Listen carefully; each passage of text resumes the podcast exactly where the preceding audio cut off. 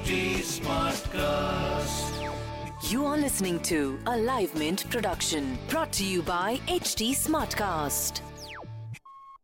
Hi guys, I'm Prasad Banerjee and I write about tech at Mint. And this is Tech Cetera, a podcast where we ta- tackle some hot topics in technology and also bust some myths. Here I am with another episode of Tech Cetera that's been delayed because I'm working from home. How's work from home going for you guys? If you need something to listen to, let's talk tech. So smartphone production in India will probably fall by thirty-eight to forty percent in the first half of the year. Analysis firm CyberMedia Research reported that the lockdowns first in China and now in India have really affected the industry. The firm does expect things to become slightly better in the second half of the year, but we don't yet know how long this scare will continue at the moment. Next, at least three police departments in India are planning to launch apps that can geofence quarantined people to stay at home. I spoke to Tarun Vig, who's the founder of Inefu Labs, the company that made the Delhi Police's facial recognition software. His new app, Unmaze, can take location data from phones and from government databases about infected personnel and tell people if they came in contact with anybody who is COVID positive. If you did, then the app tells you to self-quarantine, and also it can let the authorities know if somebody who's supposed to quarantine is breaking that.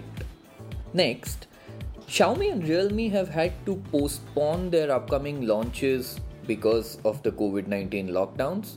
Xiaomi was supposed to launch the Mi ten flagship class phone, while Realme was scheduled to launch something called the Realme Narzo. The Narzo was a whole new series under the company's portfolio, and as Xiaomi and Realme postponed launches, Huawei went ahead with its scheduled web conference this week and launched the P forty series. There are three new phones here, the P forty five G, P forty Pro five G, and the P forty Pro Plus five G. The P forty Pro Plus has five cameras, and all these phones run on the company's Kirin nine ninety five G chipset. There's no India launch date yet, but my sources say that the company is ready for India already. They just want to wait and see how the lockdowns turn out. So that's it for today. I shall be back this very week with another segment where I take on some misconceptions about technology. Until then, tell me what you want me to cover. You can find me on Twitter and Instagram at Undertecher. Yes, you heard that right. It's U N D E R T E C H E R. Or you can write to me at podcasts at hindustantimes dot com. Talk to you next time.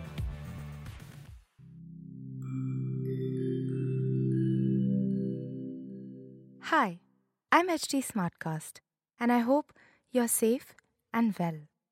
The next episode is about to begin. But just a small message of solidarity before that. In difficult times like these, living in isolation isn't going to be easy. But what if working from home, our own comfort zones, helps us discover new ways of being?